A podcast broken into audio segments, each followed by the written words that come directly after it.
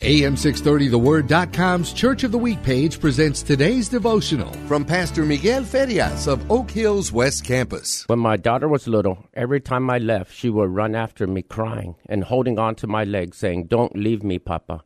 I would tell her, Don't cry, I'll be right back. She would always say, Take me with you. And I'd say, I can't take you, but I'll be right back. Jesus tried to prepare the disciples for his crucifixion and ascension to the Father. And like my daughter, they didn't understand either. But notice what Jesus said in John 14, 3. And if I go and prepare a place for you, I will come back and take you to be with me, that you also may be where I am. Jesus is preparing a place for his followers in heaven.